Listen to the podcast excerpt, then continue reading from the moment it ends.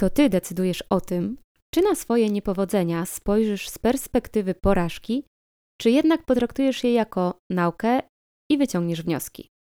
I wiem, może brzmieć to banalnie, może tak jest, może nie, ale okazuje się, że to banalne stwierdzenie wcale nie jest takie proste w praktyce. I tytuł tego odcinka to zdanie pochodzące z książki Prawo rezonansu. I tak mocno ze mną w ostatnim czasie zarezonowało, że od razu po przeczytaniu tego zdania zapisałam je sobie w notatniku z myślą, że to jest dobry wątek na jeden z takich solowych odcinków, których dawno tutaj nie było. I chcę Ci opowiedzieć dzisiaj, dlaczego warto kochać siebie za te swoje życiowe manowce. Mi osobiście w przyglądaniu się temu, co mnie spotyka i łapaniu takiej innej perspektywy, pomaga po pierwsze dystans. I afirmuję sobie naprawdę codziennie to, żebym pamiętała o dystansie i żebym dystansowała się do wielu rzeczy, bo łatwo jest, przynajmniej mi, zgubić ten dystans. A po drugie, to co mi pomaga, to są dane. I przy takich rozkminkach lubię wykorzystywać narzędzia, które kiedyś wykorzystywałam w pracy z zespołami w IT. I te sposoby polegają na tym, żeby zadać odpowiednie pytania, żeby właśnie zgromadzić dane, fakty. Nie wydaje mi się tylko fakty, i na podstawie tych danych wyciągać wnioski. I dzielę się takimi różnymi sposobami co jakiś czas w newsletterze, ale również stworzyłam e-book, e-book o nazwie Myśli i wnioski, który właśnie służy temu, żeby porządkować swoje myśli i wyciągać wnioski. Jest tam kilka bardzo przydatnych ćwiczeń, które mogą w tym pomóc. I więcej o tym właśnie e-booku oraz o newsletterze dowiesz się na slowtalks.pl, gdzie niezmiennie zapraszam po więcej treści rozwojowych. I będzie mi również miło, jeśli dołączysz do mojej społeczności na Instagramie joanna.tobola. A jeśli masz jakieś pytanie lub propozycję dotyczącą kolejnych odcinków podcastu, to również zapraszam do kontaktu za pośrednictwem Instagrama. No dobra, nie przedłużając, lecimy z tymi życiowymi manowcami.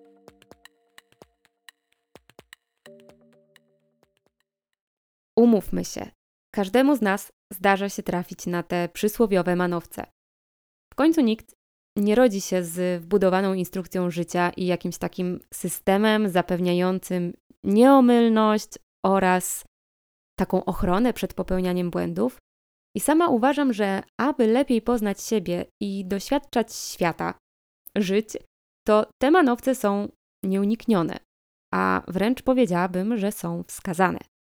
Bo można przez całe życie zastanawiać się, co jest takiego niesamowitego albo strasznego za tymi przysłowiowymi drzwiami, których ktoś kiedyś zakazał otwierać, albo boimy się otworzyć, bo wydaje nam się, że coś tam na nas czeka, z czym sobie nie poradzimy.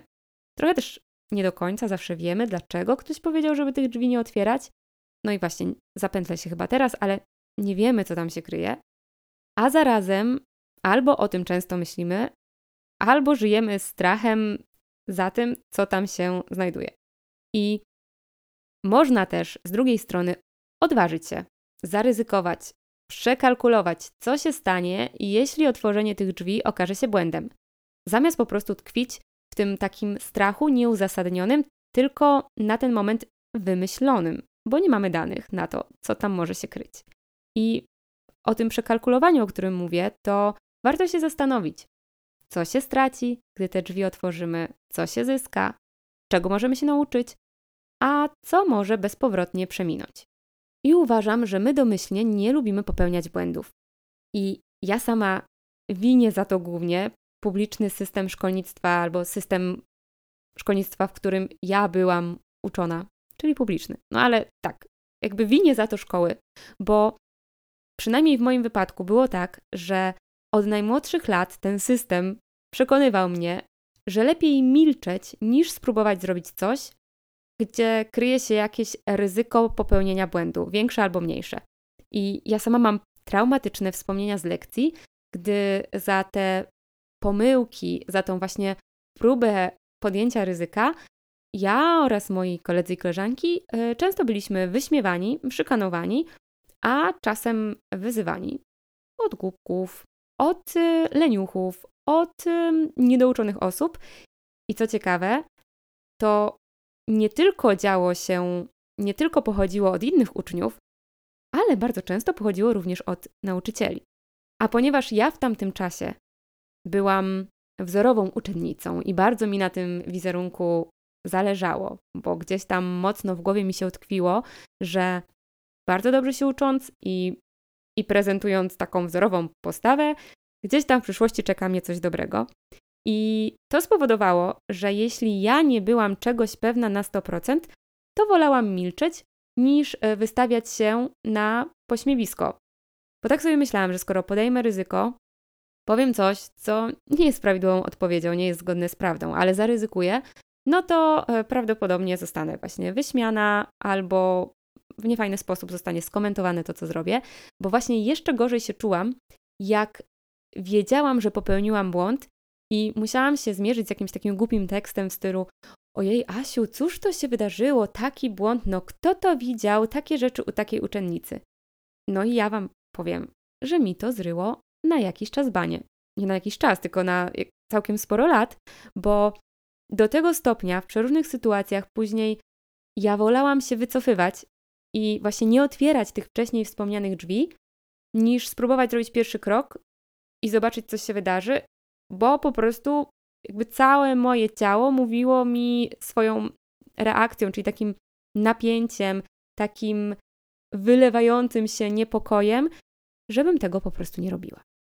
No i to doprowadziło do tego, że zaczęłam sama przed sobą się chować, sama przed sobą nerwowo tłumaczyć się z pomyłek, no i unikać niepewnych sytuacji, ryzykownych sytuacji. A to pociągało ze sobą cholernie takie trudne poczucie niewystarczalności i oczywiście bycia beznadziejną, gdy ten błąd jednak popełniałam. I przeżywałam go, rozpamiętywałam, katowałam się nim i wyobrażałam sobie, co muszą oczywiście myśleć teraz o mnie te inne osoby, które były świadkami mojej pomyłki. No i raz po raz zapadałam się w myślach pod ziemię i na jakiś czas miałam już taką większą uwagę na to, żeby jednak zamiast iść do przodu, e, robić krok do tyłu i nie ryzykować, tylko pozostawać w tej swojej bezpiecznej strefie komfortu, bo wstydziłam się za moje najdrobniejsze manowce. Bo sobie myślałam, że każdy rozlicza mnie z nich w taki sposób, jak ja rozliczałam z nich siebie. Aż do momentu, kiedy zdałam sobie sprawę, że to my jesteśmy swoimi najsurowszymi nauczycielami i że to my bezustannie oceniamy samych siebie. A skoro każdy z nas tak robi, to doszłam do wniosku, i uwierz mi, że tak jest, że nie ma zbyt wiele przestrzeni w głowach innych osób, skoro każdy z nas ciągle i ciągle siebie ocenia, nie ma zbyt wiele przestrzeni na to, by równie mocno pastwić się nad kimś innym. I ja wiem, że hejtu jest sporo, że ocen z zewnątrz jest sporo i są wśród nas psychopaci, którzy po prostu uwielbiają w taki sposób um, wchodzić w interakcje z innymi osobami, ale wciąż mam wrażenie, że w takim rankingu surowości wygrywamy my sami względem nas samych. No dobra, i po tych traumatycznych szkolnych latach miałam szczęście, no właśnie, bo skąd mi się wzięła taka zmiana i skąd mi się wzięła taka refleksja? Miałam to szczęście, że trafiłam do takiego środowiska pracy, w którym eksperymentowanie i popełnianie błędów było wspierane. No i oczywiście nie wyglądało to tak, że mój szef stał nade mną i mi kibicował, abym jak najszybciej popełniła błąd, tylko to wsparcie polegało na tym, że większość pracowników i, i cała kultura organizacyjna to była taka zbiorowa świadomość, że pracujemy nad skomplikowanymi systemami w złożonym środowisku, a w to po prostu wkalkulowana jest niepewność i możliwość popełniania błędów. No i właśnie dlatego tak organizowaliśmy swoją pracę i ja, w sumie moja rola była za to odpowiedzialna, żeby tak tą pracę organizować, aby minimalizować wpływ tych błędów, sprawnie się z nich uczyć, jeżeli się pojawią, i by móc zapobiegać na podstawie tej nauki kolejnym takim błędom w przyszłości. I serio, wspieraliśmy na maksa proces nauki na błędach, zamiast katowania się za porażki. I oczywiście, jeżeli wystąpił błąd, jeszcze w dodatku taki błąd krytyczny, to ta autorefleksja, ta zbiorowa refleksja następowała i jakby samopoczucie osób, które gdzieś tam mm, przyczyniły się do tego błędu, a to też było ważne, że błąd brał na siebie zespół, nie jednostki. To nie było tak, że sobie myśleliśmy, o, jest błąd, to teraz się z niego nauczmy i wszystko będzie super. Pojawiały się też trudne emocje, pojawiało się zwątpienie, pojawiały się takie myśli, jak my mogliśmy w ogóle do tego dopuścić.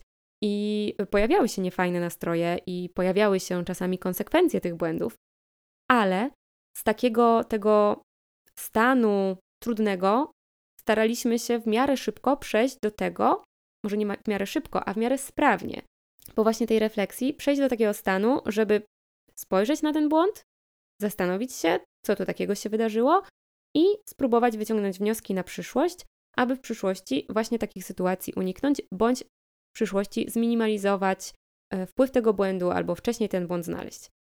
I to był taki moment, właśnie kiedy ja zaczęłam pracę w taki sposób, to był taki moment, który bardzo zmienił moje myślenie i ja wtedy tego bardzo, bardzo potrzebowałam, tej zmiany myślenia.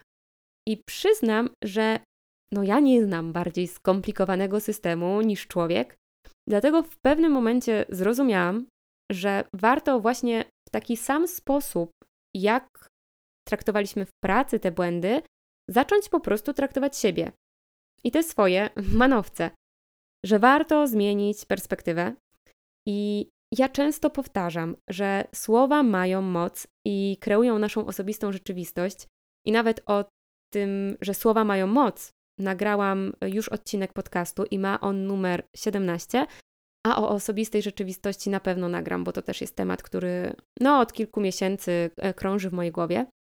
W każdym razie, jeżeli chcemy patrzeć na nasze najmniejsze potknięcia, jak na takie wielkie, ogromniaste błędy, które zapewne no, tylko przydarzają się nam, bo jak wiadomo, nikt więcej nie popełnia porażek, tylko my jesteśmy tymi najgorszymi. No i jeżeli chcemy katować się za te błędy, to oczywiście możemy tak robić. Spokojnie, ja nikomu tego nie zakazuję. Jeżeli chcesz, to możesz tak robić. Ale możemy uznać po prostu, że popełnianie błędów jest wpisane w nasze odważne życie i nauczyć się wyciągać z nich lekcje. I warto zacząć to, co nam się przydarza, no a niekoniecznie jest tym, czego sobie życzymy, traktować jako naukę, jako taki wniosek na przyszłość i zastanowić się, co następnym razem mogę zrobić inaczej, mogę zrobić lepiej, by jednak otrzymać to, czego pragnę. I ja wiem, że nie zawsze jest tak, że dostaniemy to, czego chcemy. I nie zawsze, mimo największego zaangażowania, wiedzy, chęci, rezultat naszych działań będzie satysfakcjonujący. Jednak uważam, że mamy wybór, gdzie chcemy kierować naszą energię. Czy ta energia ma iść w stronę zaniżania swojej samooceny i takiego strachu przed oceną innych, czy jednak w stronę przeanalizowania sytuacji i zatroszczenia się o swoją lepszą przyszłość. I chciałabym, żeby te słowa wybrzmiały raz jeszcze, ale moim zdaniem nikt nie ocenia nas tak surowo, jak robimy to sobie sami. Ok, zdanie wybrzmiało. No to teraz pytanie: w jaki sposób pokochać siebie za te życiowe manowce? I ja sama polecam zacząć od tego, aby po pierwsze pogodzić się z tymi swoimi życiowymi manowcami. Tak po prostu. Być może są to jakieś potworki z dalekiej przeszłości, a może schematy, które powracają do ciebie raz po raz. Może te twoje manowce to jakaś świeża sprawa i sam sama nie możesz się nadziwić, jak się w tym miejscu e, znalazłaś, znalazłeś. Ja polecam po prostu się temu wszystkiemu przyjrzeć i zaakceptować, że te rzeczy się pojawiły. No bo one są, nie znikną magicznie, więc trzeba je zaakceptować. I znowu, wiem, że łatwo jest powiedzieć, ale żeby dać ci jeszcze coś, żeby to się mogło wydarzyć, żeby ta akceptacja mogła przyjść, żeby można dostrzec te życiowe manowce, to podzielę się jeszcze kilkoma pytaniami. One będą też w opisie odcinka. I te pytania to są takie pytania, które mi pomagają. I wiem, że pomagają też innym osobom, z którymi się nimi dzielę.